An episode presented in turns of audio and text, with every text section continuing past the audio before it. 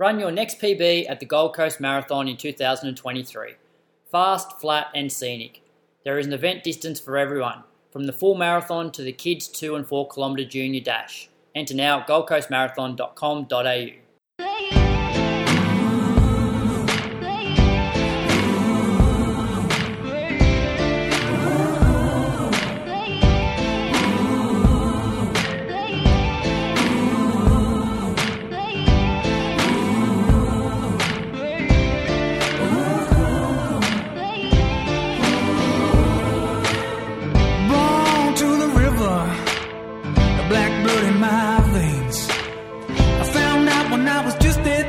Your skin can bring us so much pain.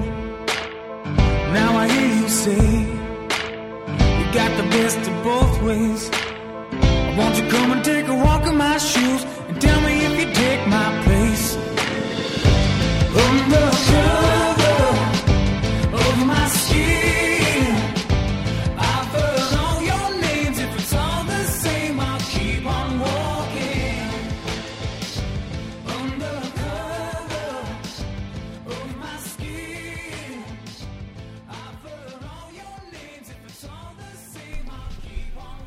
welcome to episode number 287 of the Inside Running Podcast. Thank you for joining us for another week. We've got a big show coming at you this week. There's records tumbling to talk about around the tan in Melbourne.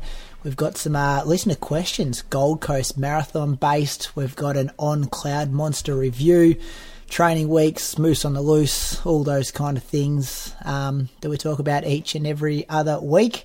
Welcome to my co-host, the 214 man, Julian Spence. How are you? Well, I'm actually pretty shit right now. I've done my back. Sitting on the couch right now with a heat pack on it. Pretty comfortable on the couch. Doesn't annoy me. Doesn't give me pain when I lie down. So that's where I'm at. When? How? Didn't yesterday you run 32k? So yeah, it's just happened today. It happened this morning. I actually got a bit of a tight back through the run. We dropped some fellas off at about like 24k or so, and I thought, gee, my back's a bit tight, and then finished the run off. Actually felt heaps better after that. No problems yesterday, Arvo. All good. Woke up this morning a bit stiff. Massage gun through like my glutes and my lower back for probably 10 minutes this morning. Did a couple of little stretches. I thought, yeah, I'm still a bit tight, but I'm not. It's not too bad. Then I grabbed a tissue, went to blow my nose, and as I like blew my nose, I got this super sharp neural style sort of pain in like right in the center of my back, like disc-like.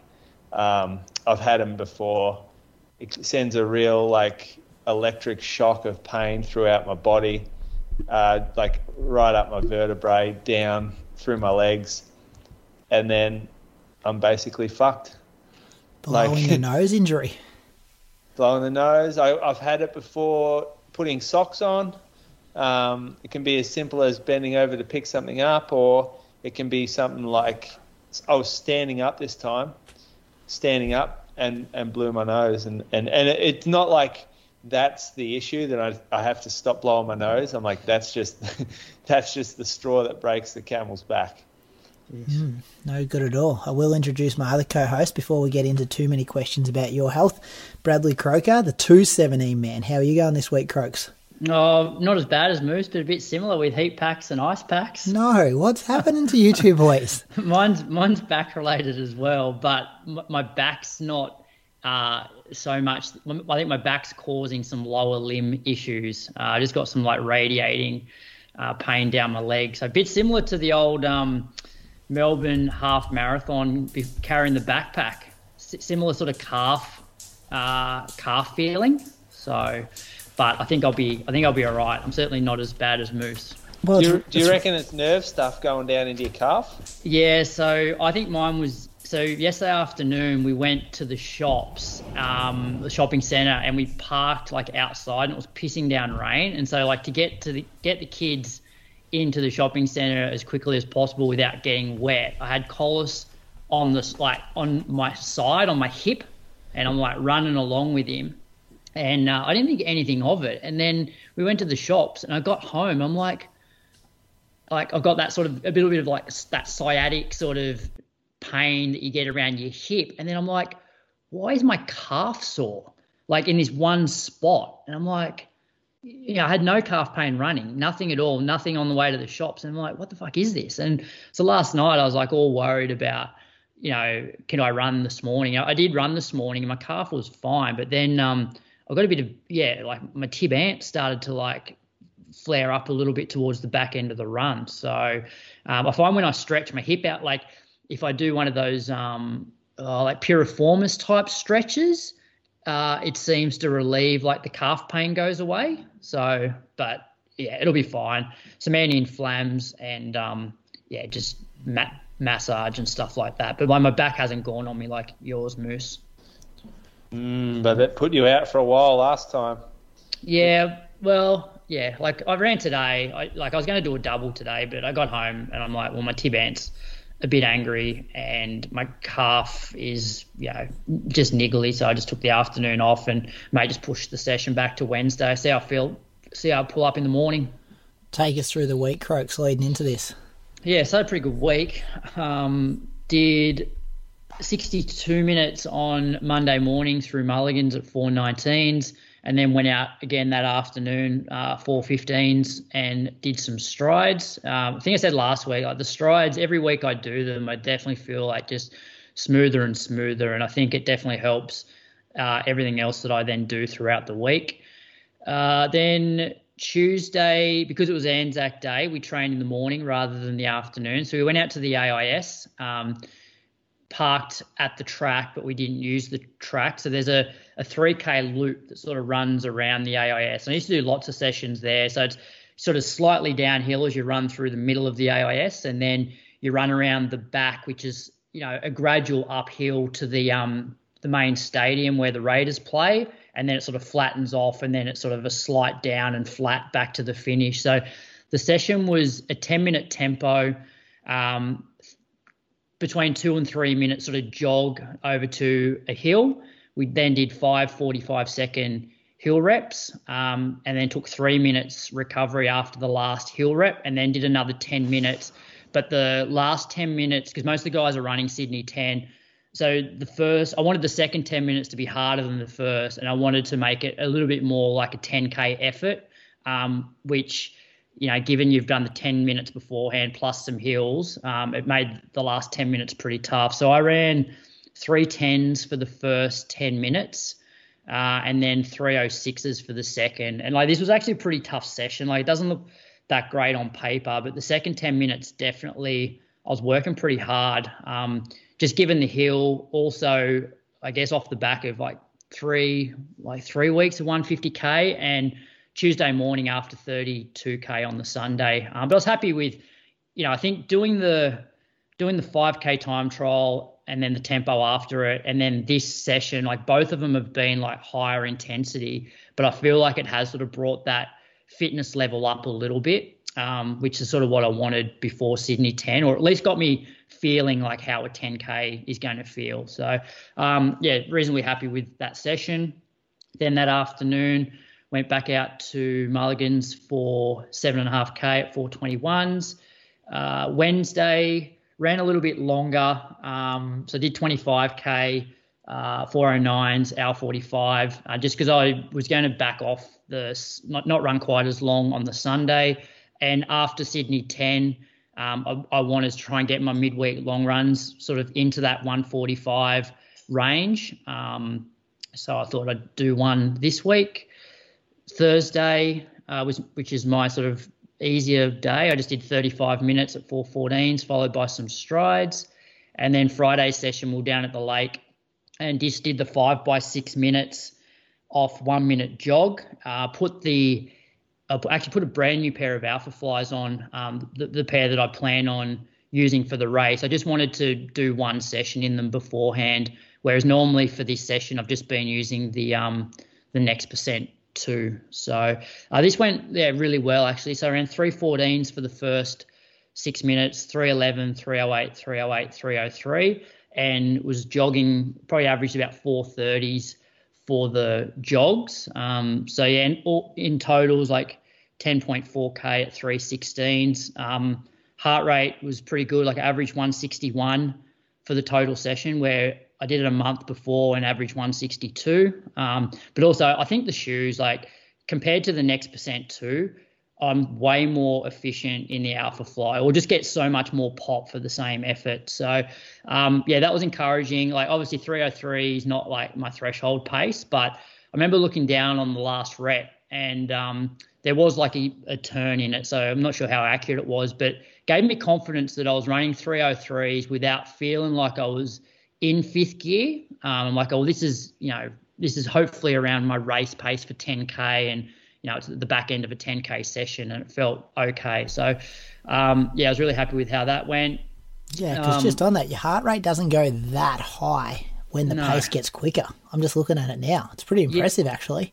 Yeah, so, and because I look back at a few of my recent Friday sessions where we train at the same spot, and I did a 25-minute tempo in the Zebras a few weeks before, and I averaged like 164 or 165 for that 25 minutes at 3:18s, I think it was. So, but those shoes, I think the Alpha Fly, the only thing with the Alpha Flies is I haven't used them that much since Gold Coast last year. And I reckon it's a shoe that if you're going to race in, I think you need to train in it regularly, because it, like, it's just different. Like back in the day, you used to train in a particular pair of shoes, and then you could go to any racing flat and there wasn't a real big adjustment. Whereas I feel like a shoe like the Alpha Fly is so different to normal running shoes that you almost need to train in it a bit more to sort of just work out the rhythm, work out that sweet spot so it doesn't feel quite as clunky. Because if I haven't used it for a while and I chuck it on, the first half of the session, I'm trying to like work out how to run in them. So, yeah, that's – I don't know whether you guys feel the same thing about that shoe. Yeah, it is a bit clunky to me. And yet there is a sweet spot, more so than the other shoes out there. Yeah. How do you find – have you had any, like, the one thing that we get in the store is that a lot of people get blistering in their arch or just forward of their arch? Yeah, I know what you mean. I can when I first put them on, I can feel that pressure in my arch, but I have a pretty high arch, and so it's never given me any issues. Like I ran Gold Coast in it last year, and I didn't have any blisters in that area at all, which I guess is a pretty good sign. Yeah. I thought that was more the Alpha Fly 2 Moose. It's both. Oh, is it? Okay. It's definitely both. Yeah. I heard you talking about on Shoe Geeks. Well, yeah. So I think that it's more prominent in the 2, but it's certainly taken some victims in the 1. Yeah. The one thing I noticed with the first few reps, I felt like because I do get this extra pop, it was almost like at times I feel like I'm overstriding. And like I know a lot of people have complained about, you know, hamstring issues like late in the marathon, and I feel like it does tend to sort of force you to overstride a little bit, but then I sort of forced myself to just cut my stride a little bit shorter, because I found that if you do that, you seem to hit that sweet spot a bit better, because you obviously, you know, you're more hitting on the forefoot as opposed to landing right out on your heel. So it was interesting just playing around throughout the session, and definitely as the session got longer, I felt more comfortable in them. So, yeah, it's a shoe that I'll probably try and train in a little bit more. But it's also a shoe that I like to just save for races or sessions where, like, psychologically I know that when I put it on, I'm going to be running 3 or 4 seconds a K faster than I do in another shoe. Like you used to back in the day where you'd have a training shoe, and then you put these racing flats on and you're like, oh, I'm definitely going to run faster in these things. So anyway, that was Friday morning. Yeah, Mulligans that afternoon, 4:18s for 7.5K. Saturday, hour in the morning, 4:17s, and then did treadmill that afternoon for 30 minutes, 5-minute Ks. And then, yeah, met up with Rob and Adrian for a run yesterday morning through Mulligans. It was, like, pretty wet, some pretty deep puddles. And, yeah, did 25 – or just over 25K at 4:17. So that felt really enjoyable. The only thing is, like, I've got this trend now where if I do a few days of running in the rain, on the trails, through puddles, I think my tib ant does get flared up a little bit, and I'm not sure whether it's because my shoes end up like so heavy, and obviously then there's that extra weight that you're constantly like, you know, dorsiflexing your foot, or whether often when you're running through puddles, you can't see the bottom of it. And so you're a little bit more unstable when you land, or those muscles are having to work a little bit harder. But it's just been a common thing that I've noticed any time I've run in the rain or through puddles, you know, my tibant does flare up a little bit. Even though I didn't feel it at all during yesterday's run, I felt it just on this morning's run. So anyway, it was a week of 154K, and race week this week. It's a good week. It's another big one. Nah, it's been a good 5 or 6 weeks. Moose, what's he going to run? Last 6-minute effort in that workout at 3:03s with a U-turn at the end of a workout without a taper. It's got to be sub 30. It's not sub 30. No, come on, Brady. I think I ran some sub 30 last year, and I think the work he's put in is better than what I've done. If you don't run sub 30 off this build up, I'm not running the thing that I'm going to struggle with is it. I said this last week. It's a really small window for me between cooking it and that sweet spot. Like if I do too many Ks at like 3 minutes or like slightly faster, I'll get to like 6 or 7K, a bit like last year, and go, I'm done. Whereas if I do maybe a few K at more like 3:05s, like yes, I'm not going to break 30 minutes off that, but hopefully I can wind it up. But the problem is I don't have that real – like I can't kick down to running, you know, multiple Ks at 2:55s. So if I run a few reps, if I run a few Ks at 3:05s, I can probably only, you know, get down to sort of 3-minute Ks for the last few Ks if I'm still feeling pretty good. But anyway, Moose, you can give your prediction. The people are excited, Moose. They haven't seen this kind of like training from him for years. Yeah. Well, the course now, it's no longer a short course, so you got to counter that into your prediction, Brady. I'm thinking maybe like 30:22. Yeah, I'd be happy with that. That's what 3:02s. Yeah. That's pretty good. It's a pretty good run.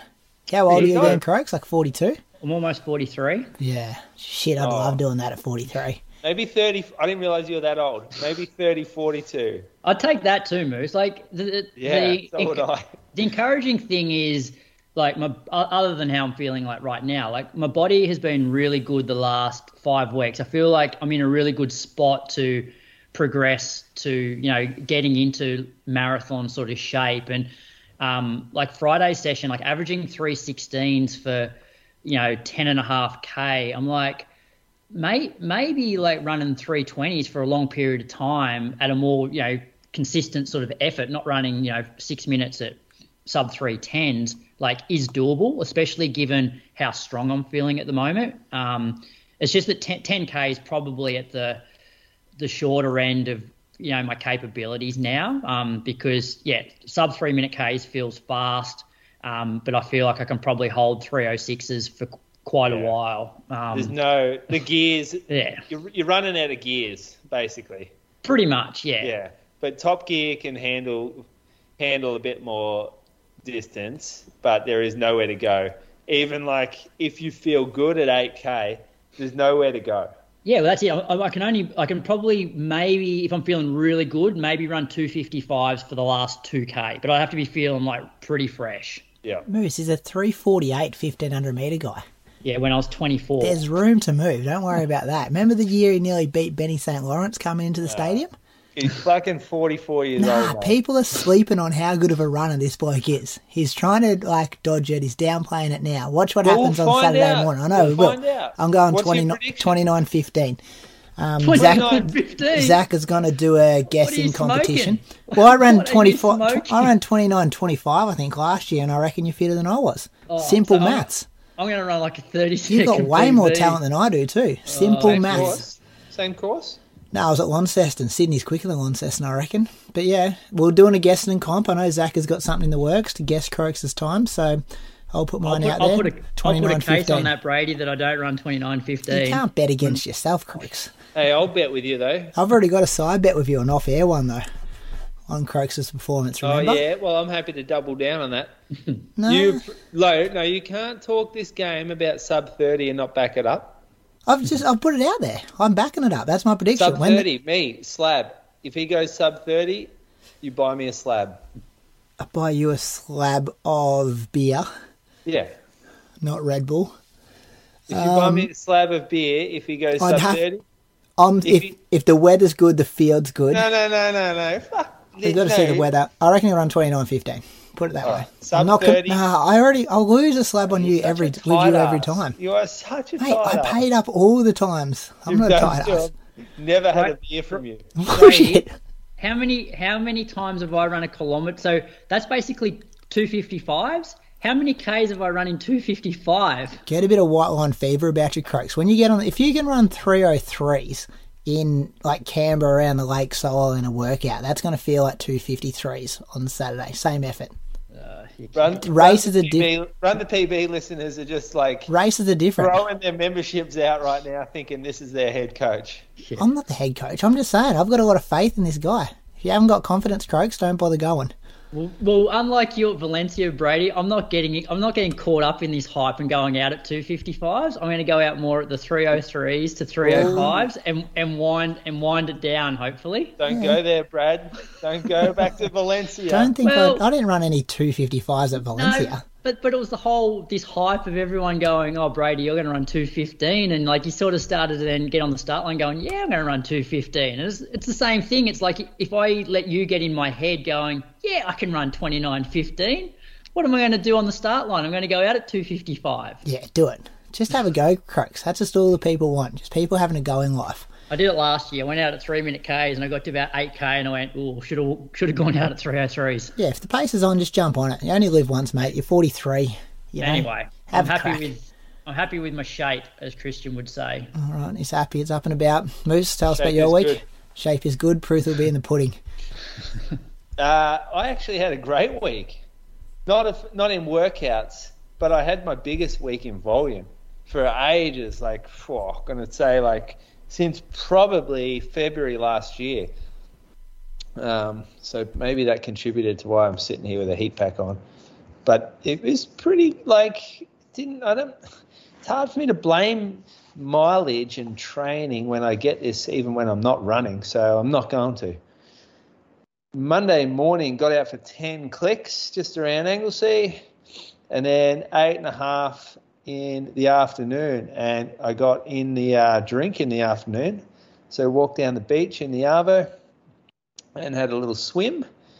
The ocean's cooling down, so you get that nice Blue Doctor effect. You don't get that when the water's warm at all. Gives you nothing. Whereas when it's cold and you get like that rush of I know it's like a little bit of shock. It's like a little bit of parasympathetic. Is it the parasympathetic nervous system that kicks in when you're like fight or flight? Is that the right one? Yeah. You blokes know that? You teach that? No. Sounds good. Sounds good. Don't teach that to grade 4. Yeah, no, you're right. You're right, Moose. Yeah, your body just goes, oh shit, what's happening? Like. Oh, no, it's a sympathetic. Sympathetic nervous system drives the fight or flight response. All right. Yeah. I got that one wrong. But, yeah, it feels bloody good. I got to do it more often. It's better when it gets colder. We actually had a workout because it was Anzac Day, like you mentioned, Croaks. Tuesday afternoon ran a workout in the Arvo. And normally I'm a big fan of the Arvo workouts. It just feels like I can get the paces higher with lower heart rates. Why'd you do that, though, when, like, it's a public holiday? Wouldn't everyone want to just get it over and done with and have the day to go and play 2-up and drink and watch footy? No, well, we raced on Saturday Arvo and then had a decent long run on Sunday. So if I can push recovery, I always think it's too tight of a turnaround to Tuesday morning anyway. Mm. So if we get another extra 8 hours running in the Arvo, I want to take that. So I did. And I'm not drinking piss during the middle of the day anymore. That's just not what I do. So, like, Anzac Day, like, it's not a piss up for me. So I don't watch those two fuckwit football teams play up. Did you hear what happened in that footy game though? Nah. Oh, did you see it, Croaks? No, I went for a run. Yeah. Second run. Collingwood 28 points down three-quarter time. Come home. Won it. Yeah. See, no one wants to watch that. No one wants to watch that. Unbelievable scenes. See, I was thinking, Brady, the other day. It's a running podcast, Moose, if you want to move on. Don't have to talk about Collingwood if you don't. Yeah, we're going to go back to Bendigo Bats. You've set Bendigo Bats up like you follow Collingwood. Like a really, really unlikable team. Everyone's second favourite team, isn't that what they say about Collingwood at the moment? And so... most enjoyable team to watch. I agree. The Bendigo Bats comparison is correct. When Collingwood lose, everyone celebrates. And you've set that up for Bendigo. I think that's back in the day, Collingwood. I think everyone likes Collingwood these days. They're just such an entertaining team. New coach, new leadership. This is what Collingwood people do, though. And then they lose and then they get all shirty with everyone because they're... suddenly their cockiness has just been thumped back to the ground. That's what Bendigo is, and it's because of your influence. Rightio. So Bendigo is like the Collingwood Magpies of AV cross country. Most followed, most successful. Yeah, it has a few comparisons, similarities. Big dogs. Most arrogant, cockiest, bogan supporters. We had top 8 by 1,200, so I wanted a pretty... easy threshold workout. This was the idea. We had a group. So in the group I was with Hachi and Matt Gunther, and then there was a second group as well, which was Cam Smith, Sammy Williams was there, and Doki for a one rep maybe. So it was kind of warm. Temperature here 25 degrees. That's solid compared to what we've been training in like the last 2 months. And so I think we went out a bit hard for me anyway. So 3:10 pace we started at, which was 76s. And I thought, this is a bit rough for threshold effort. And then it kind of only really got harder for me. So first one was 346, 350, 348, 350, 348, 354, 55, 52. Now that's like okay, but my heart rate just got higher and higher. And so even like average heart rate or max heart rate's probably a little bit more relevant when you're looking at reps this short. So over only less than 4 minutes, you don't really get a chance to get your heart rate up like that high to look at an average. So if you look at my heart rates, you can kind of see that they go up over threshold and climb even more, which is a sign that they weren't really at threshold. So it's hard when you're in a group like that and there's only 3 of you in the group. Like my only option is to let them go, which I did after 6 reps when I knew it was a bit hard. I should have probably dropped back earlier than that. I had my lactate meter there, and I took readings after reps 2, 4, 6, and 8, and I didn't set it up properly beforehand, and I only had 60 seconds rest between the reps, so it was a real kind of rush to get a strip in, to prick the finger, to clean it off, to take the reading. And in the end I rushed it. Most of them were too rushed, and I didn't really clean the finger well enough. And I find I've never really had good readings from the finger. They've always been contaminated, like with too sweaty. So normally when if I'm testing someone, I use the earlobe, and that seems way more accurate, but you can't really do that to yourself. So I was going off my finger, and only the last one, when I took my time, I got a reading of 2.8. And that suggests like I was in the right kind of area, but it was also maybe a little too long after the finish of the rep to get a good result. So I wasted a bit of money on the strips there. Didn't really offer me anything at all. And the workout was probably not to its purpose. So I left that a bit disappointed because I didn't really run what I wanted to, and I should have probably kept check of my heart rate rather than run with the group. So yeah, a bit of a fail really. Next day jogged 10.5k and then 8 in the arvo, So increasing a bit of mileage this week, sort of minimum, maybe 16, 18K. Got out for about 16 on Thursday morning. Good loop this. If you're ever an Anglesey, follow that. And then did a workout on Friday morning. Wanted a bit more thresh, but I also wanted to tick the legs over. So I did a bit of a combination. 2 sets of 8 minutes at heart rate threshold, and then 3 by 1 minute solid. And there was 90 seconds after the threshold, and then 60 seconds between the repeats. So this wasn't like a super hard workout, really. It was only 16 minutes total at thresh and 6 minutes total at solid. I didn't really feel great from the moment that I started, even though, like, I mean, my heart rate, the first rep, average 156, pace was 322s. It's not the fastest place to run, but I would be hoping my threshold pace would be faster than that after all the training I've been doing. Then the on 254, 254, 257, jog for like 90 seconds, jog for a minute, sorry. And then 8 minutes, again 320, but my heart rate got a fair bit higher on this one. Then 306, 250, 253. And I kind of fucked it. Like, I set this watch up. I set this workout up in my Garmin. It was the first workout I've done setting it up on Garmin Connect. And the workout didn't finish. So it just, the last rep just kept going. So in the end, I've run 97 seconds. And I think I was supposed to have finished that. So 1 rep, 2 rep.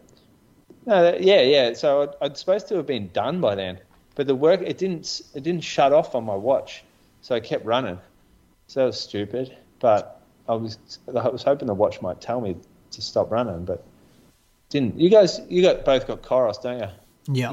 Yeah. The workout ends after you. If you're doing a workout preset in your watch, the Coros ends the workout for you. Yeah. Good. I like that. Whereas my Garmin used to though. Yeah, so did mine, but this didn't. This just kept going. I didn't think I saw anything. Maybe go back and check the session you set in. Maybe you've had it like going into cool down or something, or open ended. Oh, the last rep. Yeah, was that your last minute? Like between the reps, you know what I mean? You had a minute on, minute off. I know, but I've checked it several times because it still would have lapped it, wouldn't it? Well, see, I had to stop my watch for my Friday session of 6-minute reps because I just set it up as an interval session of 6-minute reps with 1 minute recovery. And so I don't, I stop my session after the last 6-minute rep. I don't worry about the last 1 minute jog. So I had to stop it because, it was going to keep going for another minute.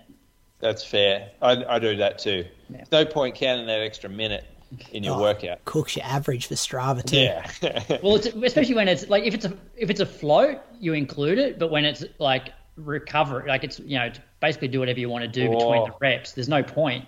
Don't know about that. If you got say you got 3 by 5K with a K float, you floating the K at the end. Oh well, yeah. Well, that's different though because that's a big part of the session. Like another K versus like a minute standing around recovery between reps. Yeah. Oh, I don't know though. You just said, I would probably design the session so that I finish on the rep and don't have the 1K float at the end, because the only sessions that I've always finished on the float have been those shorter ones, like the monofartlek, where that last 30-second float, because of the intensity you're working at, it's, or 15s. Well, I actually do 6 by 30s. Instead of, I don't do the 15s. So you don't do monofartlek? I don't, yeah. Too good for monofartlek. Yeah. I just knows better than mono, doesn't he? I just got to the point where I'm like, why am I surging for 15 seconds? So I just did 6 by 30s. Actually, I think we used to do that with Ken Green's squad in Sydney. I think that's the reason I did it, because they used to do it that way. That's probably smarter than just surging for the whole last 2 minutes like some people do. Yeah, but that's different to a 1K float at the end of a longer session, I think. But I finished monos off like that as well. 100% finished monos. And I finished deep quarters off too, like that. I start with the float. I start with the float for deep quarters. I know people change it, but I don't start with the float. I do it as it's planned. I'm a traditionalist. I don't think he used to start with a float, did he? I reckon he did. Oh. We've had this chat before. Yeah. I reckon we... Well... Have we had it with Deke?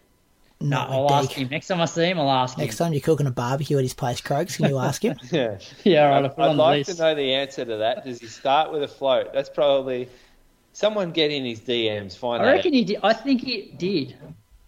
I think we've had this conversation, and my argument was they don't start with a float at Falls Creek, and that has to be the traditional way, but then that was wrong. But I think they did start with a float. Yeah, but I've seen, like, Dick Telford's guys do it, and, like, when I was with Dick doing it, and, like, Sean Crichton, when he was coaching me, we did it that way, and, like, those, Dick and Sean have been around Dick for a long time. With the float first. Yeah. Yeah, I think you're right. I'd like to find... I'd like clarification on that, yeah. All right, I'll get it for you. Thanks. 10K next morning. I had Pia this day, so I got out, then looked after her for the day, and then dropped her at my mum's while I ran another 8K. And then that was Saturday, so Sunday morning, 32K. Decent around town. I'm not sure what the elevation was. Let me have a look. 2 hours 22, 428s, 553. That's pretty good. Mm. Certainly wasn't our hilliest route, but have a look. Get on there. Click on here, Brady. You'll be shocked at this. Yeah, I'm on there. K5? No. What was K5? 523. That was up 53. Oh, yeah, that was decent. But have a look at the kilometre, like 19. Have a look at the grade of that hill. K19, you went down 15 metres. Oh, no. 20th K. Oh, 58. Yeah. Have a look at how steep that hill is. That's right? That's an Andy Buchanan special. Remember when you filled in that week, Moose, and we gave him shit about, like, going up hills that steep? 33% at one stage there. 33%? That's unbelievable. So, yeah, we went up there. It was fucked. Are you just, like, hands on knees up there? Like I was so close to walking. Mm. So we were going at, like, 8-minute pace or something. And I look around and I'm like, I really want to see someone else walk right now. It won't be me, but I wanted to.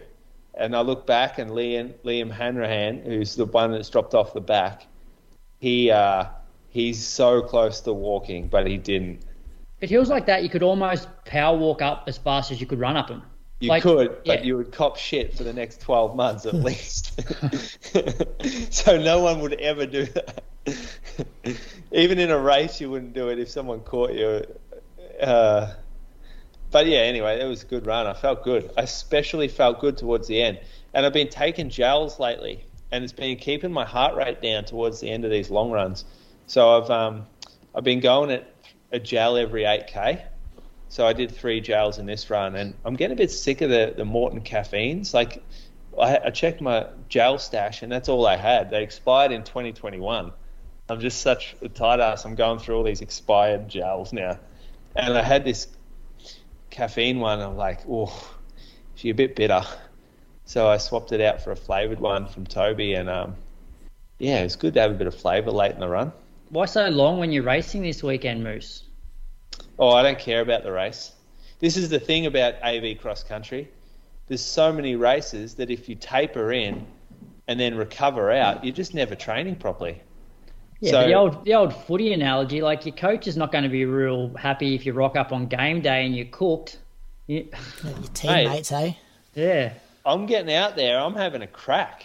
I'm going to race to the best of my ability. But if I'm like... Sean Crichton, your boy, every week over 35K. How many weeks over 35K? 52 weeks. Yeah, I copped shit bloody last year for doing 30K the week before Sydney 10.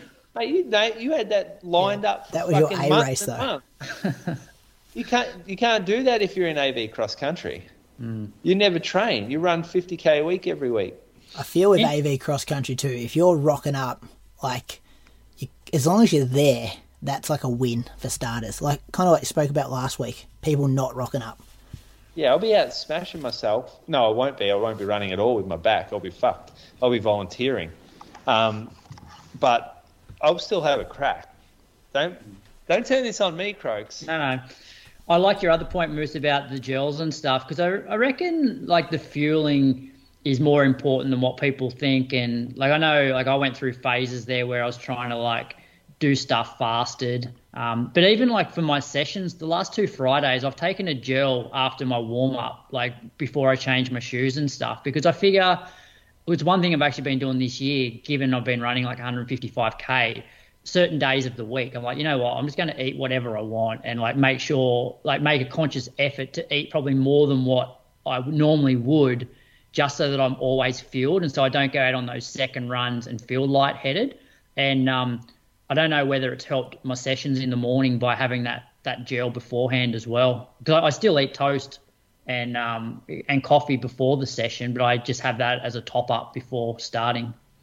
Yeah, it's I think we've moved on from that old school thing about not eating on long runs. And if you listen to the experts in the field, the dietitians, the sports dietitians, they'll tell you every day, like taking carbohydrate, like the extreme ones will tell you to go out for have carbohydrate on your hour long runs. Yeah.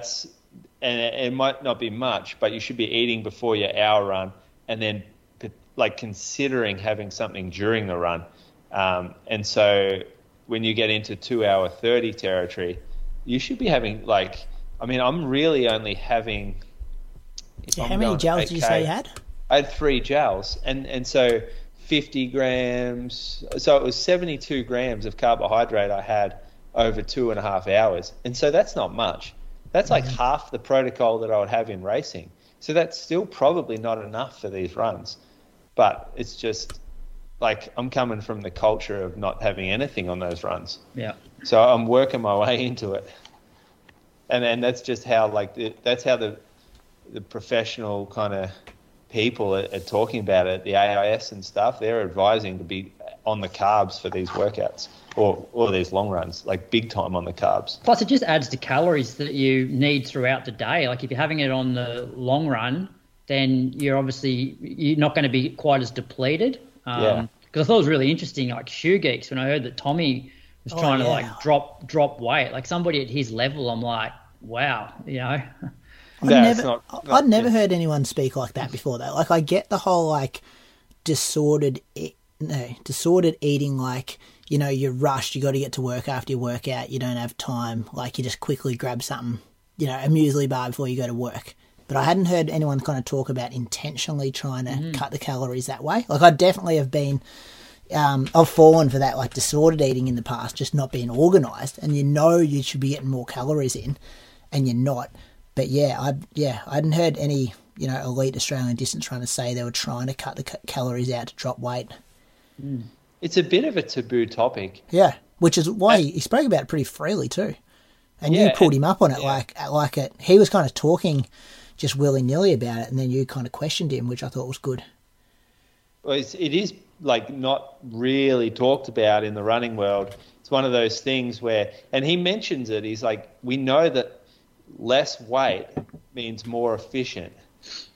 And I think – in our world, we associate leanness and thinness with elite performance, but it's not the goal. It's a side effect of a lot of training, and that's where I think he's kind of gone wrong. Like he's tried to make it the goal. He's like actively trying to lose weight, whereas it should come if there is weight to lose, and sometimes there is. Sometimes you've come off a stress fracture or whatever and you've put on weight. Like you're not at a good weight to run well. Yeah. I also think there's a power like component to it as well. So for example, when I'm not running that well, I might be like a kilo lighter, but that's largely, and like Viv makes an observation, like when I'm running well and I'm doing like my strides and I'm doing my home gym, she goes, like, you actually have a bit of an arse now.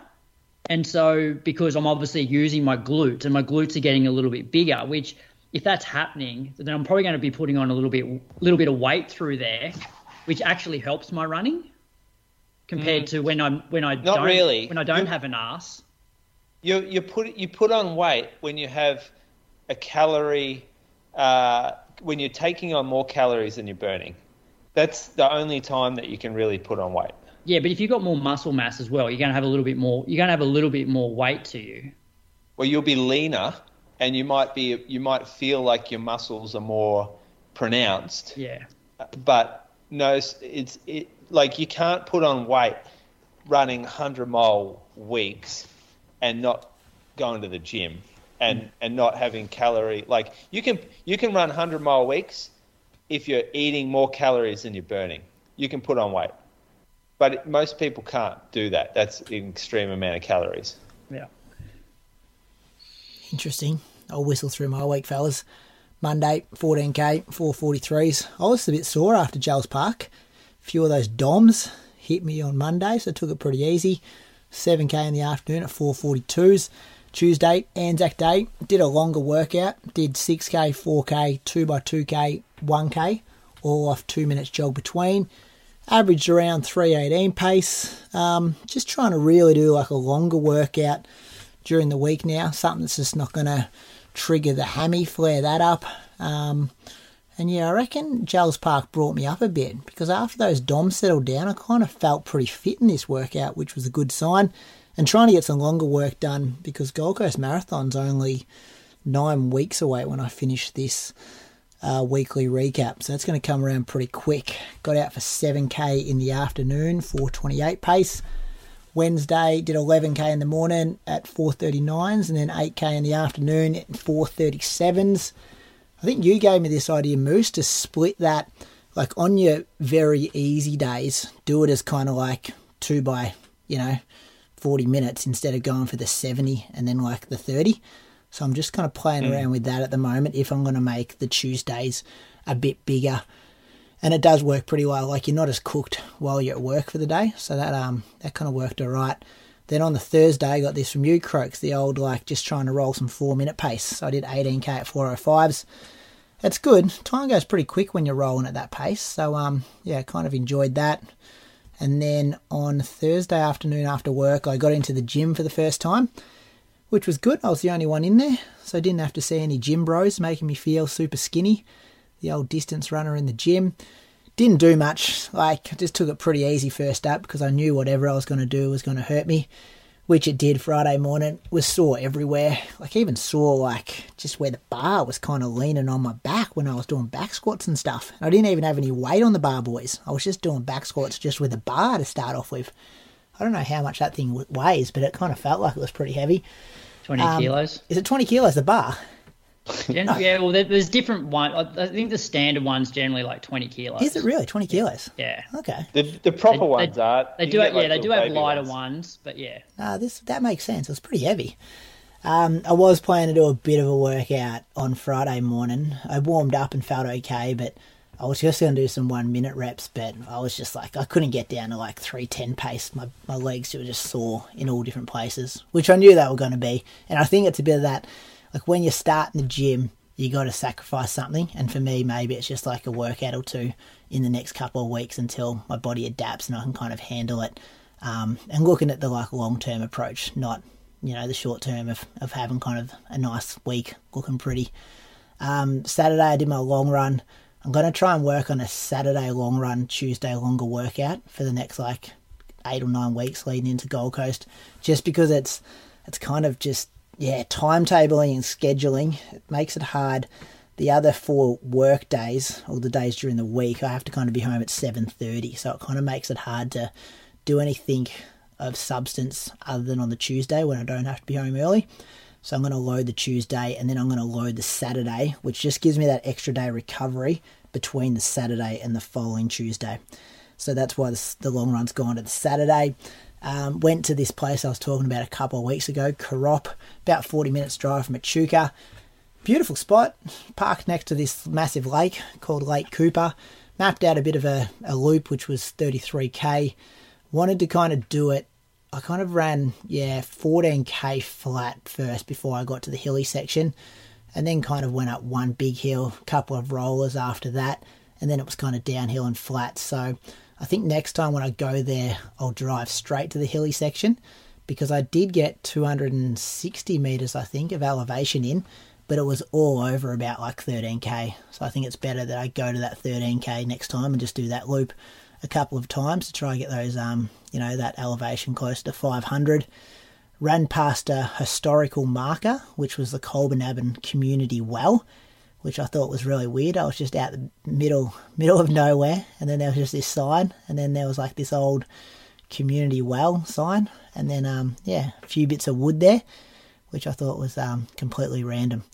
And then I was a bit sick afterwards. You know, when you get like kind of the hot and cold sweats, when I got back to my car, it was just freezing cold and had like goosebumps and had the heater blare on the way home. And then I was too hot, and then pretty much spent the rest of the day Saturday on the couch in all sorts.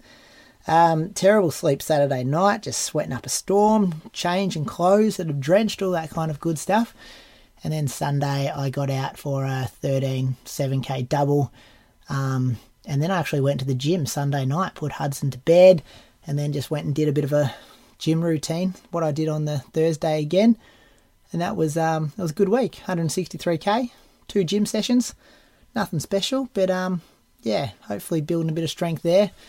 Leading into Albert Park 10k this week, which should be, a good indication of where my fitness is at, because I think Jells Park kind of surprised me a bit, and this will give me some good data just to see how I'm exactly going over 10K. 30, I reckon, then, if I'm running 29.15. I got you at 28.30. You're fitter than me. You've done way better stuff than me over the last month. How does your Tuesday, Saturdays work with AV? So the weeks that you have to race on a Saturday, for example, do you then just go long run Sunday. And then long session Tuesday? Yeah, and I think like the long run, similar to what I did last week, like I did Jells Park on the Saturday, and then but I'll probably only do like 2 and a 2:10 kind of thing. Like, and there's not, like I'm saying, there's 9 weeks to go, but I think there's 3 AV races in there, and like you're not going to do much the weekend before, so I'm kind of down to 4 weekends of kind of like long run marathon specific. You know, I want to start getting workouts in those long runs as well. So it's going to be a different build up, that's for sure. But we'll see how it goes. I think if I can hit a good Tuesday and a good Saturday for 7 or 8 weeks, maybe I'm not, fitness like I was leading into Valencia, but this marathon's never been about like throwing the absolute kitchen sink at it either. And it might be a good thing going in not having a build up that's massive in a way, going a bit underdone than overdone. Yeah, so, I agree. Even mentally, I think you'll go in going, I'm not expecting too much from this because I haven't done the full marathon prep. Yeah. And you might actually surprise yourself. And something about like not travelling overseas and like aiming for that huge breakthrough one and, throwing heaps of money at the flights and accommodation and all that kind of other stuff. This is really very much like a, what can I do? Yeah, being a dad and working a few hours and just trying to fit the train in around it kind of thing. But anyway, see what happens. A few hours. Oh, mate, I've taken on this new job I took on this year is had a massive impact on my running compared to what I was doing the last couple of years. So I just think like the second child obviously makes things harder, and then Carly's going back to work, and the running for me is very much on the, I was thinking the other day, just maybe coast through 2023 and just, try to stay injury free and then build on it in the next couple of years and make some different decisions that may free up running time a bit. Because I do feel like it's very much like just fit in as much jogging as you can on the days that aren't Tuesday and Saturday when you can kind of prioritise running a bit. Go back to your old job. That's what I'll be doing, I think. I think I'll be doing that, a bit more flexibility. Just the getting everything done by 7:30 kills me. That's the, like you feel like you're a bit time locked. So and I'm not afraid to get up early, but it's dark, and it's unless I start doing stuff on the treadmill, that's one option. But anyway, we'll see what happens, boys. Proof will be in the pudding in 9 weeks time. Head to the Gold Coast for a fast, flat race this July. Whether you're looking for a personal best time or a winter break with the family, the Gold Coast Marathon on the 1st and 2nd July has it all. The weekend of events includes a distance for everyone, the Gold Coast Marathon, CPL Wheelchair Marathon, ASICS Half Marathon, Southern Cross University 10K, CPL Wheelchair 10K, Gold Coast Airport 5K, and the Health and Wellbeing Queensland 2 and 4 kilometre Junior Dash. It's fast, it's flat, and it's scenic. Enter now at goldcoastmarathon.com.au. Let's thanks Patreon supporters. Croaks, who you got? I've got Dan Garner this week, and this info that I'm about to read out has come from his mate Andrew. So he's a white-collar school teacher and one of the big dogs of the Horsham scene, who capped a great world cross-country trip by banging beers back with Liam Adams and his mate John Hullen. He's got PBs of 17:28, 18:41, which was at the Gold Coast 2022 half marathon, and 3:10 for the marathon, which he did in Singapore last year. He's got some work to do to bring that marathon time down, as it's a definite outlier with those results. So thanks for your support, Dan, and thanks to Andrew for that info. Good on you, Dan. Who you got, Moose? I've got Ole Anders Siversen. Ole Anders Siversen from Oslo, Norway. Another Norwegian patron. Love that. PBs of 18:20. 37:19, 82:46 at the 2022 Copenhagen half, and a 2:59 at 2021 Rotterdam. Nothing on Strava between November and the start of April. So perhaps an injury in there. Maybe he's just turning the volume down a little bit. Yeah, lessening the noise. Yeah. Pretty sure he's a store manager at Lobabet, which is a running store. I had a little look at this before. Yeah, Shoe Dog. Pretty good, except it's not in English, so can't read anything. Perhaps they'll think about that next time they decide to make a website. I reckon they've got that, that podcast that Christian talks about, and there's a guy on there called Jesus, and he's got the massive long hair, and they had Cam Levins on. Oh, he's on their website. That's him on the website there, isn't it, with the long hair? From Sweden, though. Yeah, well, this website is .se. That'd be Sweden. Well, I think it's a Swedish-based shoe company, but they obviously have stores in Norway. Yeah, that's that guy. He's a good runner, too. I reckon he's like a 2:15 guy.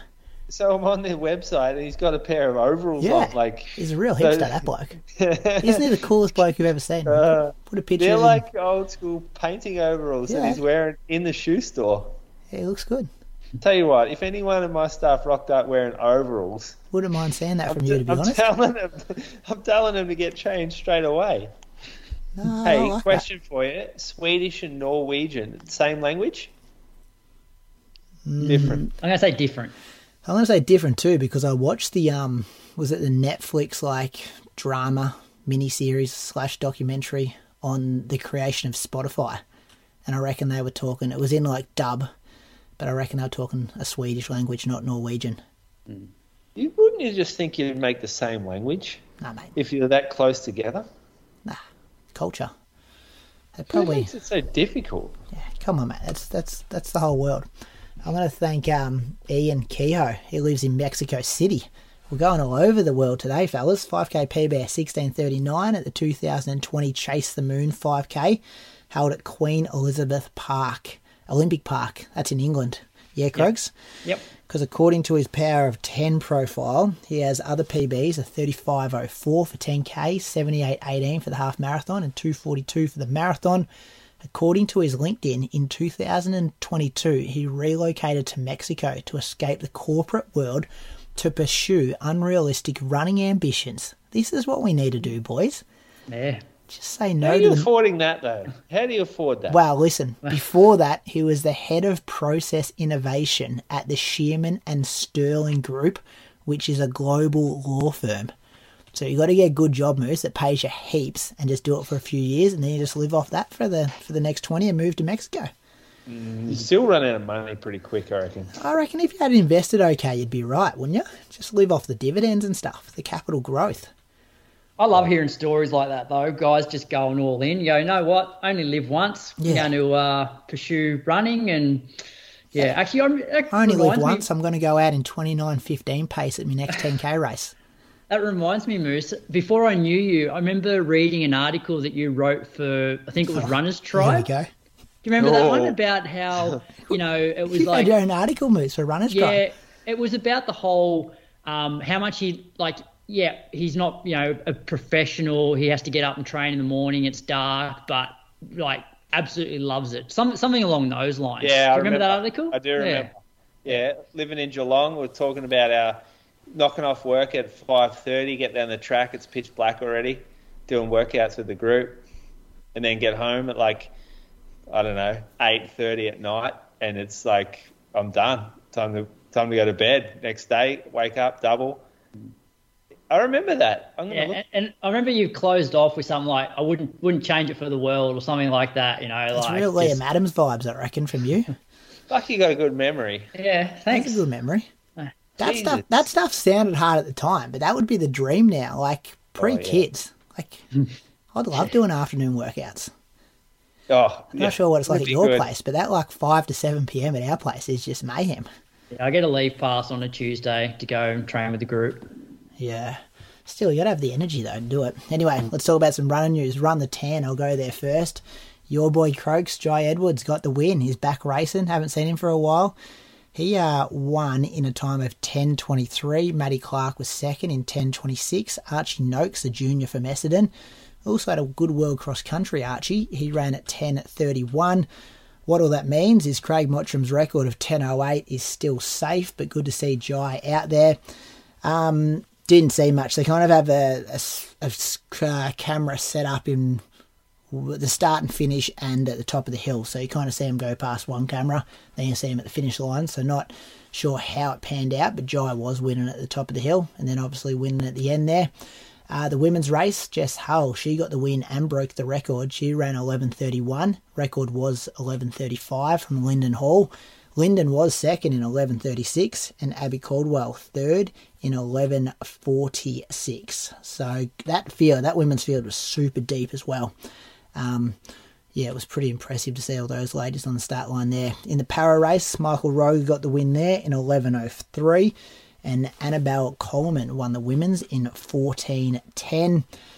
This event, it's growing. I've just got some notes here. I reckon it's got that real community vibe about it. Like, they seem to do a good job of getting the local celebrities involved. I saw like a lot of PR around it last week in places that you don't often see people talking about running. I do have concerns though, and it's same with the 10 relays when they happen in September with the AV circuit. There's going to be a collision and someone's going to get hurt sometime here because it's still open to the public, and it's just, you watch the stream and you're just like waiting for someone to get, you never want to see it, but taken out by a runner moving it. You know, these guys are going at 2:45 pace, aren't they? The women would be 3 minute K pace. Like, yeah, it's like 22K, 23K. Yeah, now. Like if you're out there walking your dog, and I know they had some electric scooters going around with people in high vis just kind of in front of the runners, I'm sure warning the people that they're about to come from behind. But yeah, if you got headphones on walking your dog and, you know, Jess Hull goes flying past her at 20K an hour and there's ever a collision. And also for them to race and be like, I've also got to get around pedestrians while I'm out here trying to do it. And I just, a simple note I put here is like, name me one other sport where, you know, elite sport, they have the general population on in their sporting arena. So, it'd be interesting to see if the growth of this event gets to a stage where they actually close that significant running track in Melbourne. Thoughts, boys? I thought it was interesting having a live stream when you literally see the runners for 20 seconds in the whole race. It's like, that's what I'm more about the community thing. It's like, this is the elite bit's only a component of it. Yeah, yeah. Oh, but the elite bit's it though. That's what's marketed. That's marketed all year round. Is like who we got, who's coming to run. So I'd really argue the celebrity bit is nearly the main bit. Like, what celebrities can we get there to get some attention? Which is what you got to do. They get some good elites there. Like it's a solid race. Yeah, Jess Hull won $10,000 for breaking the record. Great money. Well, yeah. I mean, Jess Hull's our best runner, really. She is our best distance runner. And then you've got Jai Edwards, who, I mean, he's Olympian, right? So Matt Clark, Olympian. Archie Noakes, maybe future Olympian. Lyndon Hall, Olympian. Abby Caldwell, Olympian. Yeah. Then, it's good women's field. Like, yeah, they had a lot of Olympians, world champs reps further on down that list as well. Yep. It's interesting in the surfing world. if you go to an event like the Rivkell Pro or at Bells Beach, you don't have the public surfing out there.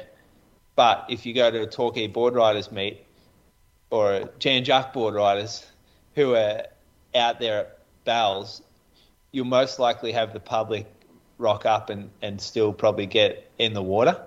And so it's the level of event that dictates whether they have the power to kick others out or not, pretty much. And not, I guess this one's more about paying the money to shut down the tan. They cost a fortune. Like the fees involved in that and the permits would just be insane amounts of cash. Not sure whether they'd even let you shut down the tan, given that it's a walking path. Yeah, I'm not sure either. It's been going a few years though. It's growing. How are you going to shut down the tan? How are you going to shut down a walking path? You'd have to fence the whole thing and not let people in it. Couldn't do it. You could fence the whole thing. Nah, you wouldn't. Albert Park's like a walking trail, and they close that for the Formula One. For the Formula One? Yeah, you want to close it for weeks too, don't they? I think they're still backing it up there. Yeah. Yeah, it'd be big cost. There was more news, though, about Jess Hull recently as well. Croak's talking about her. Yeah, so must have been last week or the week before, she put a post on Instagram saying that she was announcing that she was leaving the United Track Club and will now be based in Australia. Obviously, she'll be spending still 6 months of the year probably over in Europe competing, but her, I guess, training base now will be here in Australia. Didn't have any other details about who was coaching her or what group she'd run with, but I thought that was interesting. Good to have her back. Start a rumour. Where's she going to train in Australia? Probably at home, I reckon. Wollongong? Yeah. Yeah, I think she's got a few male runners to help her with a lot of sessions, and she made reference to that when we had her on. Oh, yeah, putting two and two together. Moose? Well, I mean, I guess you got to... Did she mention the reason that she's leaving? Don't think so. She was very supportive of the people that have helped her get this far. Yeah, like so Pete, like Julian and Sonia O'Sullivan, I think she name dropped in there. Is she moving specifically for another group, or is she moving to be closer to her husband who lives in Australia, maybe, or her family who's in Wollongong? I think she said she's still with Nike, if that helps. I'll look up the exact post now while we're talking about it. To me, it was reading more like she's moving back to be closer to her family or to be like where her husband is based. So that's how I read that. Yeah, I agree, Moose. I agree. That's good. Do you want to go to some more results here? McLaren Vale Marathon. Did you see this? Riley Cox beat his brother Jacob Cox 65.39 in the half marathon to 65.40. Tara Palm got the win in the women's 1:16.41. Indy Zammit won the marathon in 3:06.31. And David Starher won the men's in 2:44.10. Sponsor of the show a couple of weeks ago, and some fast boys and girls rocked up for some good prize money. Yeah, I think the Cox boys were actually trying to like dead heat it. Oh, really? Yeah, well, I saw Jacob's Strava saying tried to like dead heat it with Riley, but the clock obviously was like slightly. The timing was had Riley in front.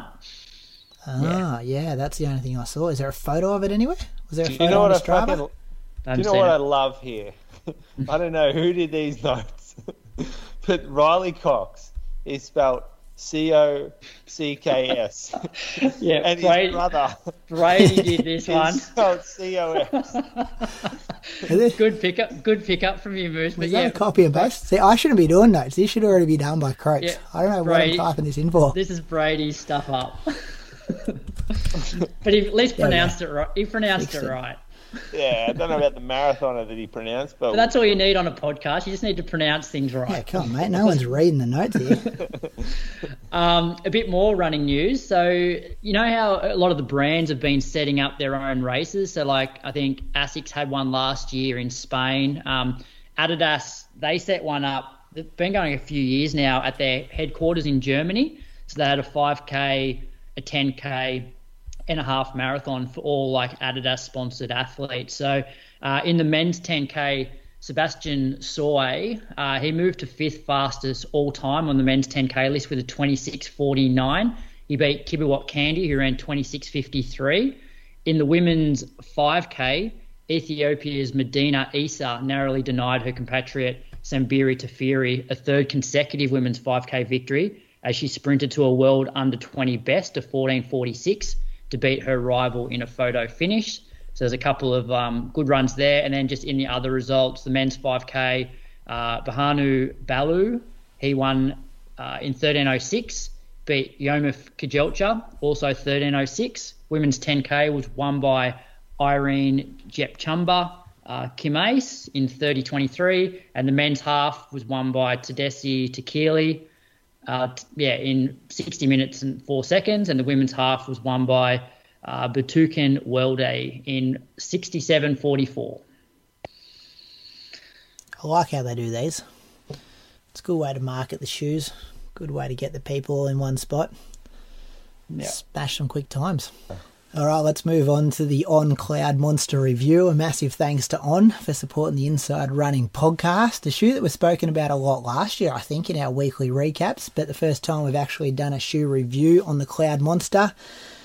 Moose, we're still on version 1 of the Cloudmonster, would that be correct? Yeah, V1, haven't even seen V2 yet, so this is current and it's also future at the moment. Okay, good. Where does it sit? That's the first question I always give the shoe dog. Like, where does it sit on the wall? It's in high cushion. It's a neutral shoe. It's a long run shoe. It's a recovery day shoe.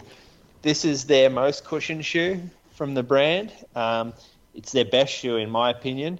It's the shoe that I think, like most runners, kind of feel excited by. Within their range, it's got a nice little rocker. It's got a bit of toe spring. You see the Cloud Tech, which is what they call their little pods. There's just more foam above them, and they've you can see the way that they alternate them, like one up, one down. It's just a whole lot softer than a lot of their other product, and so it's the first time I've put one on and thought, yep, I'm running in this. I like it. Yeah, I ran my pair last year, like, into the bin. I put that many Ks into them. Like, just, I reckon I hit 1,000 Ks in them. I absolutely loved them when they sent them to us last year. I think, did we do, like, a review of shoes the end of last year's episode? I reckon we did, and I reckon this was maybe my, like, jogging shoe of the year, the On Cloudmonster. Had a lot of fun in it. And I often think, like, when you've had good run results, like, it's often good to think about, A, what the workouts and stuff you were doing and how your life was kind of set up with your routines and things like that, but what are you spending a lot of time shoe-wise wearing? And for me, 2022 was a massive amount of Ks in the On Cloudmonster. I felt like it wasn't a shoe, and Croaks, I know you'll disagree with me, I couldn't get rolling in it. For me, it was really a recovery shoe. And probably an easier long-run shoe. Like, say, I remember vividly doing, like, AV races on the Saturday and then just a time on feet, easy long-run on the Sunday. And the On Cloudmonster would be the shoe of choice just to get that extra cushioning. It was really, for me, like a 4.15 to a kind of 4.40 jogging shoe. I'm actually getting, like, yeah, just enjoying thinking about some of the runs I did in that shoe last year. Good memories with that one. Croaks? Yeah, I disagree in terms of I felt like it's a shoe that you could really get rolling. So the first time I put this on was the week after. You get rolling in every shoe, by the way. Yeah, so we must say that. I've just gone back through my Strava. The first time I put it on was the week after Sydney 10. We were in Wagga. Straight out of the box for an hour, 4.02s. I'm like, I love this shoe.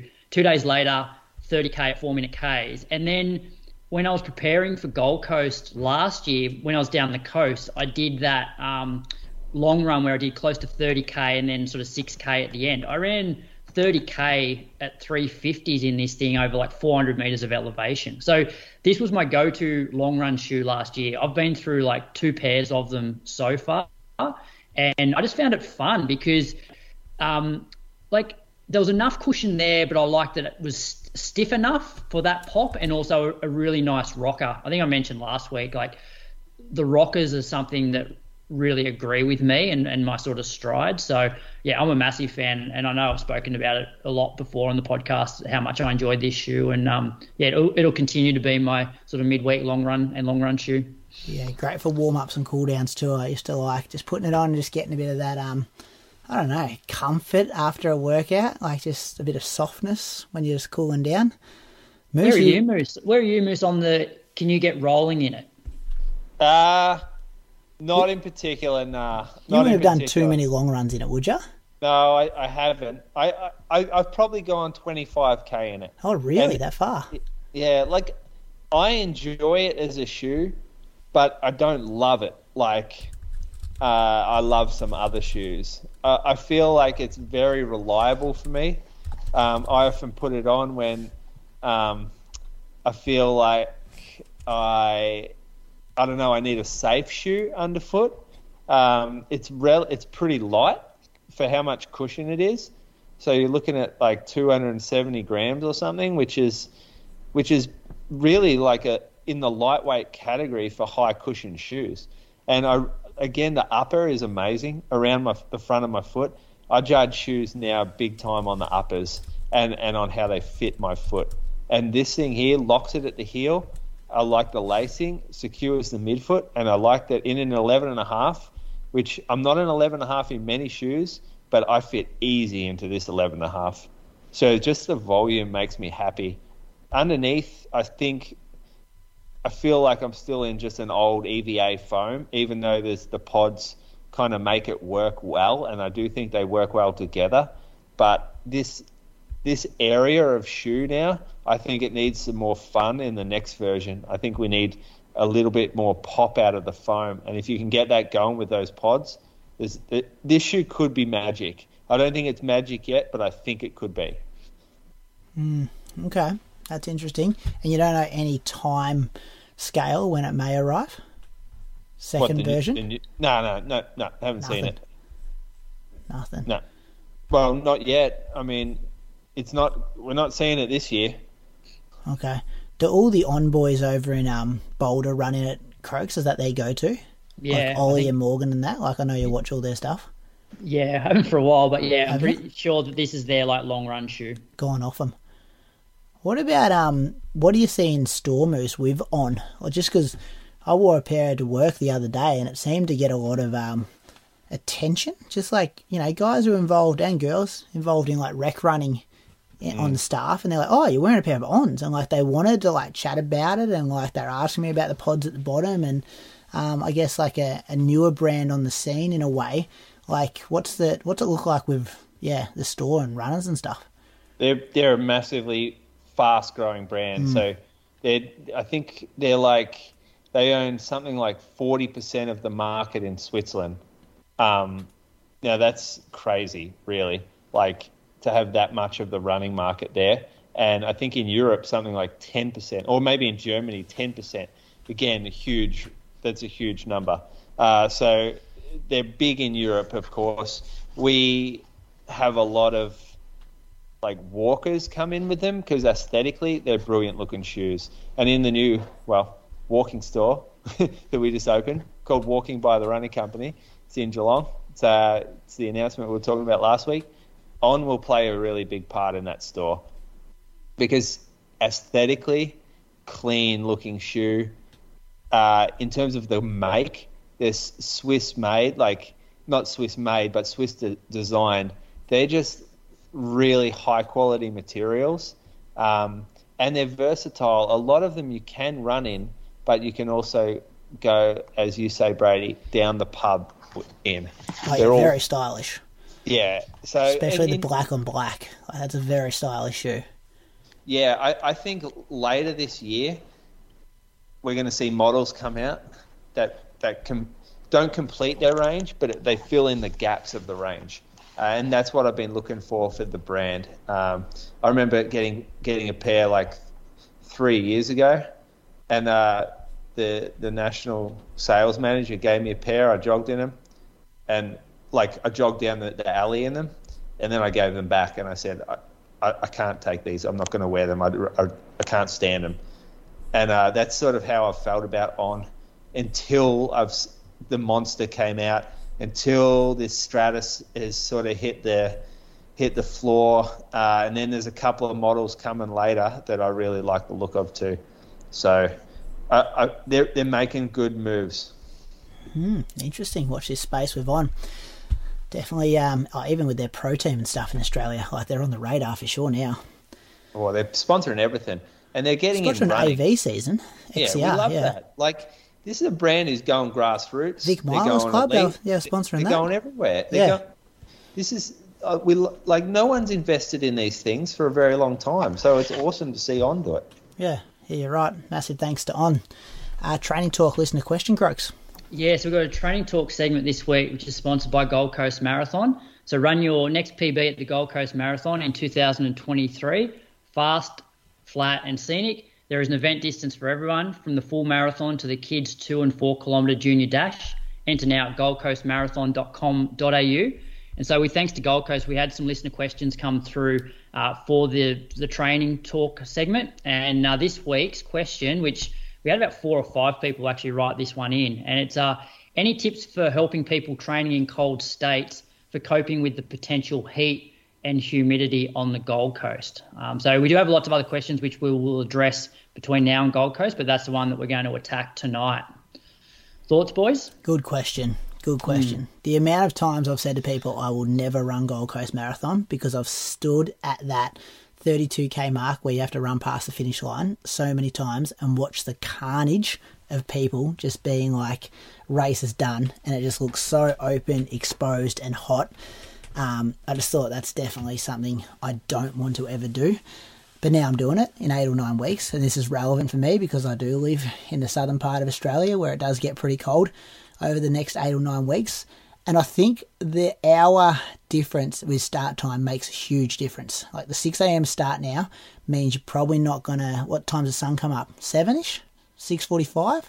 Like you're not going to be in full sun for at least the first hour of that race, which makes a significant difference compared to what it used to be. So I think that's one... I guess it just like lowers that heat a bit and that factor that it could have, but you are going to see it later in the race. I think for me, I'm going to start where I live in Chugamoama. We still have good, like nice kind of autumn and winter days where it might get to 14, 15 degrees in the middle of the day. So I'm thinking about actually doing some of my longer workouts. So instead of at 7 a.m, just put them back to midday, 1 p.m. I know it's going to change that whole vibe around what you're going to eat and the routines and getting it out of the way, but I'm going to kind of do that even if I have to layer up a bit with some long sleeve shirts or some, an extra pair of arm warmers or something like that, just to try and get used to that 15 to 16 degrees, which I think will probably experience something like that in the last hour. And we all know the last hour of a marathon is pretty difficult, but plus you're going to have that heat that you haven't potentially been exposed to until then. So I'm going to try to expose myself to a bit of that. And it might even be like, I know I said before, I'm going to do Saturday long runs and workouts, but I might even check the weather. And if it looks warmer on a Sunday than it is going to be the Saturday, kind of do that flip just to try and get a bit more acclimatized to it. What do you reckon, boys? Is that a mistake? I don't like it. Don't like it at all. Why not? I really don't like it because it's not going to work. So you're telling me you're going to go out when it's 15 degrees and wear arm warmers and think that you're going to adapt to the heat using that's not going to be anywhere close to hot enough. But that's how hot it will be at the Gold Coast. It's not going to be 25. It's only going to be 15, 16 by the time I'm finishing. So perception-wise, you may feel like you've been there, but you're not getting the physiological changes required to actually be adapted to heat better by doing that. What do you mean? Aren't I running in the same temperature at the same pace? Yeah, but that's not it's not going to help you in any way doing that. You might as well do your workout earlier. If you really want to do it properly, do it properly. No, but wouldn't it be better if I do my workout in 15 degrees? Because that's what it's going to feel like. It might only be 3 or 5 degrees at 7 a.m. where I'm talking about. What's the hottest you think it'll get at the Gold Coast? 16, 18, I don't think you need to do heat work for. You think just do all my work at 5 to 10 degrees in Malama, and then when I get up there, it's not going to be a shock to the system when it gets to 16, 18. I think you do your work at what best suits your life, and you don't adjust your training for a race that's going to be 16 to 18 degrees, because I don't think that heat, that temperature is enough to warrant changing your training for. Interesting. Okay, I don't have to worry about it. Is the people writing in the questions worrying about something they shouldn't have to worry about? Well, I think if it gets up to 22 degrees, 23 degrees, that's when you should start doing some work for it. That's when you should potentially start doing some sort of heat training. But again, it's not going to get to that, is it? Or if it does, it'll be very late in the race. Yeah, well, I'm also talking about someone who's hopefully going to be finished, 2.5 hours in, so by 8:30 in the morning. Yeah. But there are going to be listeners who are going to be out there at, 10, 11 a.m., where it jumps up pretty quick there. Yeah, and but this is the thing, you can do heat training, and heat training works. Like you can become adapted to run better and perform better in the heat, but you have to do it properly. And if you don't do it properly, then you can cook yourself, or you can hurt your own training by focusing on what we would call a 1%er, like heat training, over the 99%, which is actual proper running training. So what we do know is the fitter you get, means the better adapted to heat you'll be. If you go, okay, I've got an hour run to get done, but I want to do heat training as well. So I'm going to run for 45 minutes, and then I'm going to get ready. I'm going to jump in the sauna for 10 minutes. Then I'd say you're best off running for the hour. Mm. And fitness wins in that situation. Fitness wins, exactly it does. If someone's got the time and the energy and they want to do it properly, then great, go and do it properly. Like, fully endorse doing it properly. And I think even if it's not just for heat adaptation, like where a lot of athletes now are using heat is for actual performance gains outside of just hot races. So like using heat as a stimulus to get better, to get fitter, to get adaptations, even like outside of just training. So it's one of those things like altitude that you can do to increase stress on the body, even at rest, like even if you're in the sauna, or like adding stuff to training to make it a little more stressful in order to become a fitter athlete, to basically be more efficient on race day. Average weather in July, low of 9, high of 21. Did you feel it at all, Croaks, last year? You finished off after the pacing job? Well, I think that's the thing. Like, I think we overestimate the impact of the heat on the Gold Coast coming from the southern states because, we're used to training in 3 degrees, 5 degrees, and maybe lower humidity. And so you go up there and you do notice the humidity, but at the end of the day, it's still only like 16, 17 degrees. So that's not going to impact performance that much. And so all of this, like preparing your body for heat, is probably not necessary. But one thing I think is important up there is to make sure that you fuel really well during the race because that extra humidity, like, and this is where I noticed it was early on, like you still feel okay, but then you get to 25, 30K, and if you haven't taken on the fluids, that's when you fall in a hole. So I think it's really important to keep on top of that to fight off, the effects of the humidity that you'll feel the back end of the race. Yeah, it's a perception thing. Like, it will feel warmer because you're not used to it. But yeah. I actually don't think that it's going to affect your performance, like Croak said. So even just being aware that it will feel warmer, but not worrying about it too much, like not stressing about it. So should people try to take more fluids in training, knowing that they'll have to do that on race day?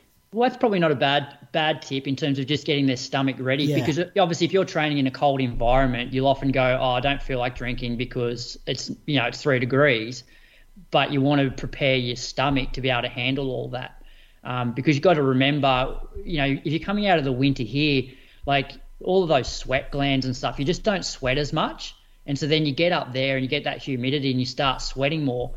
And obviously the humidity means that it's not like it's not really cooling you down that much. And so you're just going to be losing more and more fluids. And that's why it's really important to actually, keep on top of it early so that it doesn't hit you in that last 10K.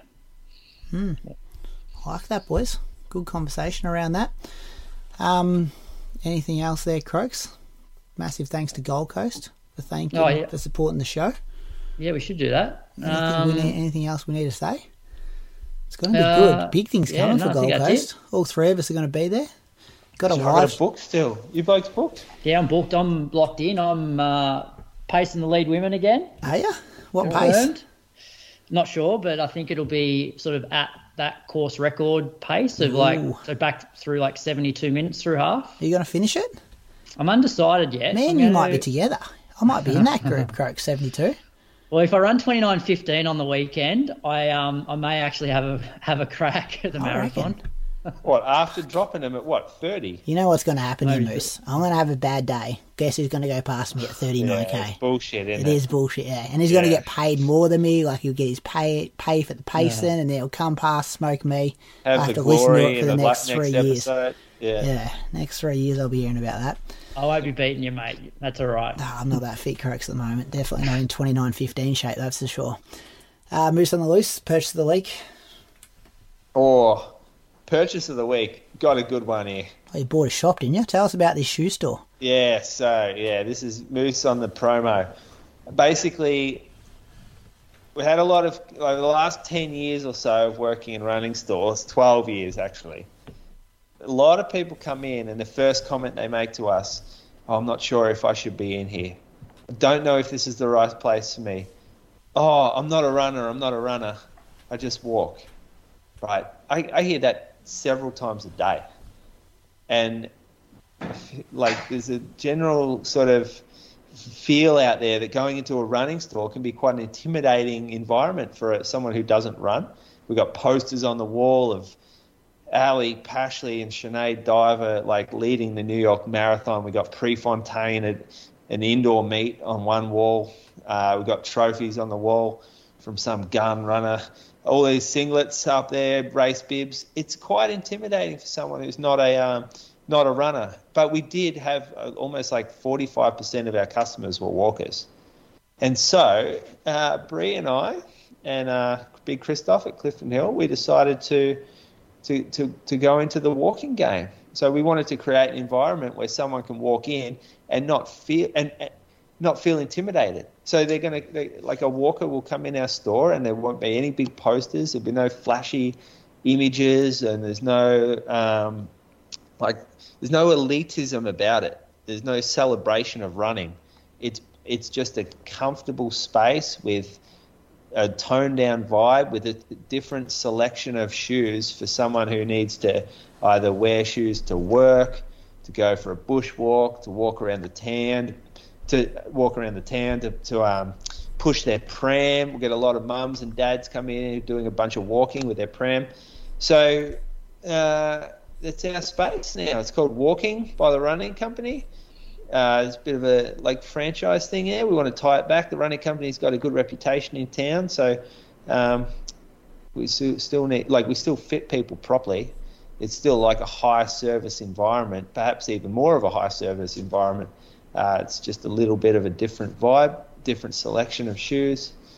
Really excited, actually. It hasn't taken that long, really. It's been a tight turnaround. A bit of stress lately before the shop opened, and we're still missing a few things, like some signage and that. But yeah, we go now.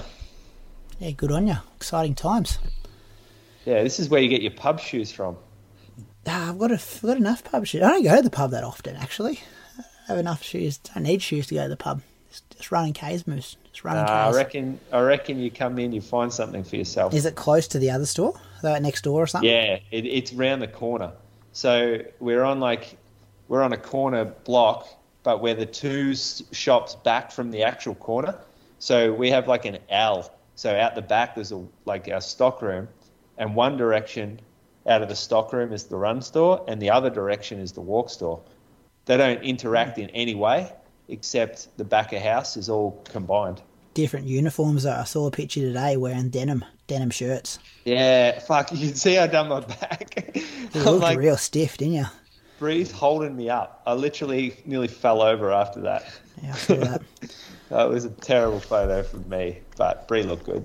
Just looked good there. So you'll struggle to walk around the walking store this week then, Moose. You won't be able to walk at all. Are you going to do race walking shoes?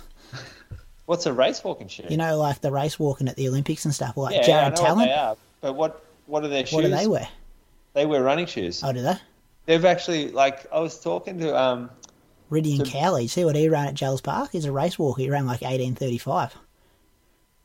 Did he? Yeah, he's a good runner though. He's run like 29:30, I think. Jeez, yeah. No, he's pretty good. They all run. I remember seeing Jemima Montag out for a jog at St. Moritz. Yeah. And she came fourth at the Olympics, didn't she? I think she did. Yeah, she did. Got a picture with Kipchoge on the bus, remember? And she goes, oh, yeah. We asked her later, me and Sinead, we were running together, and we said, oh, you always go for a run? And she's like, yeah, I get bored walking, so I just start running. I saw her hooking around the main street of Moama one year.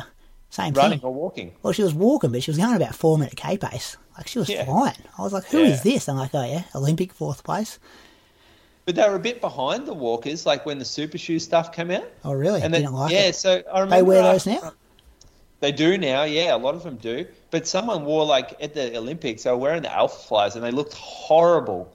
Like, the amount of walking. Because walking, you're in contact with the ground for so much longer. Race walking. We're talking about race walking here, aren't we? Oh, yeah, race walking, yeah. Race walking. It's something that's walking. It's fast walking. But you're in contact with 2 weeks in a row, we've spoken about race walking. Kerry Saxby last week. Oh, yeah, you were on about that, weren't you? Your little pin-up girl, Kerry Saxby. But you reckon the super shoes, though, because you got that extra pop, make it harder to stay on the ground? Yeah. The whole time? You'd sink in, though, wouldn't you? They still like the lower profile ones. So the lower profile, firmer ones look like the Go still. They don't want the real soft, spongy ones. Anyway, fellas, let's finish the episode there. What's coming up?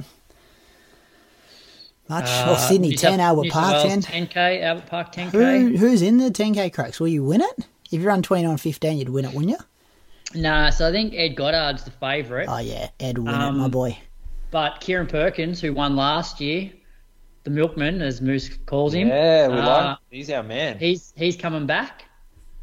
Good. Benny Saint's having a run. Oh, yeah. Top five, though, I reckon, for you. Coxie. Luke Hintz. Oh, yeah, he won the cross-country race up there a couple of weeks ago. He ran 30.01 last year, so he'll be looking to go under 30. Which is the one you said you'd flog in our message group. Yeah, Matt Cox. Oh, you said flog Cox. Yeah. That's the one who's been lipping off, Cox, if you're listening. You're a dead man walking, according to Cox. You guys said right now. That's the bet that Moose has got. So there you go. If what was it? Because, you think I'll beat Coxie. Nah, you said you would. I did not. No, he beat me last year. Yeah, what did he run last year? 29. He beat me by about 5 seconds last year. Okay. Beat me Canberra Marathon too in 2017. He won. He actually won Canberra Marathon. Had some good Melbourne marathons back in the day, Coxie. Yeah, got a faster marathon PB than you, Brady. He does. Quality runner. Coxie. He does. He's a 14, 18 guy too.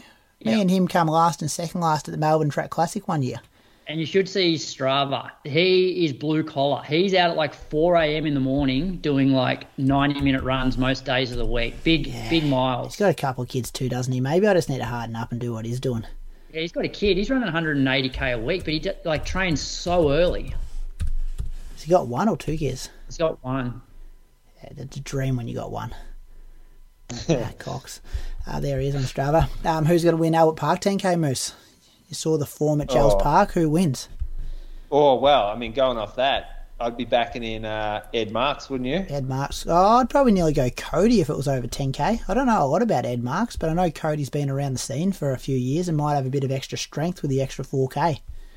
Well, no, have a think about it. Who was in that first leg? Bucks. Who's doing well? Bucks, he won't run Albert Park. No, he's not. I think he's back with 10 relays. Round 1 and round 10 he's doing. Don't worry about Bucks. Who was second? Oh, I'm trying to think who was in that lead pack. Archie Noakes was up there, wasn't he? Jeez, I'm backing Archie Noakes. He'd be still over 20, wouldn't he? Do they run with us? He'd run. Yeah, they do. I think they do.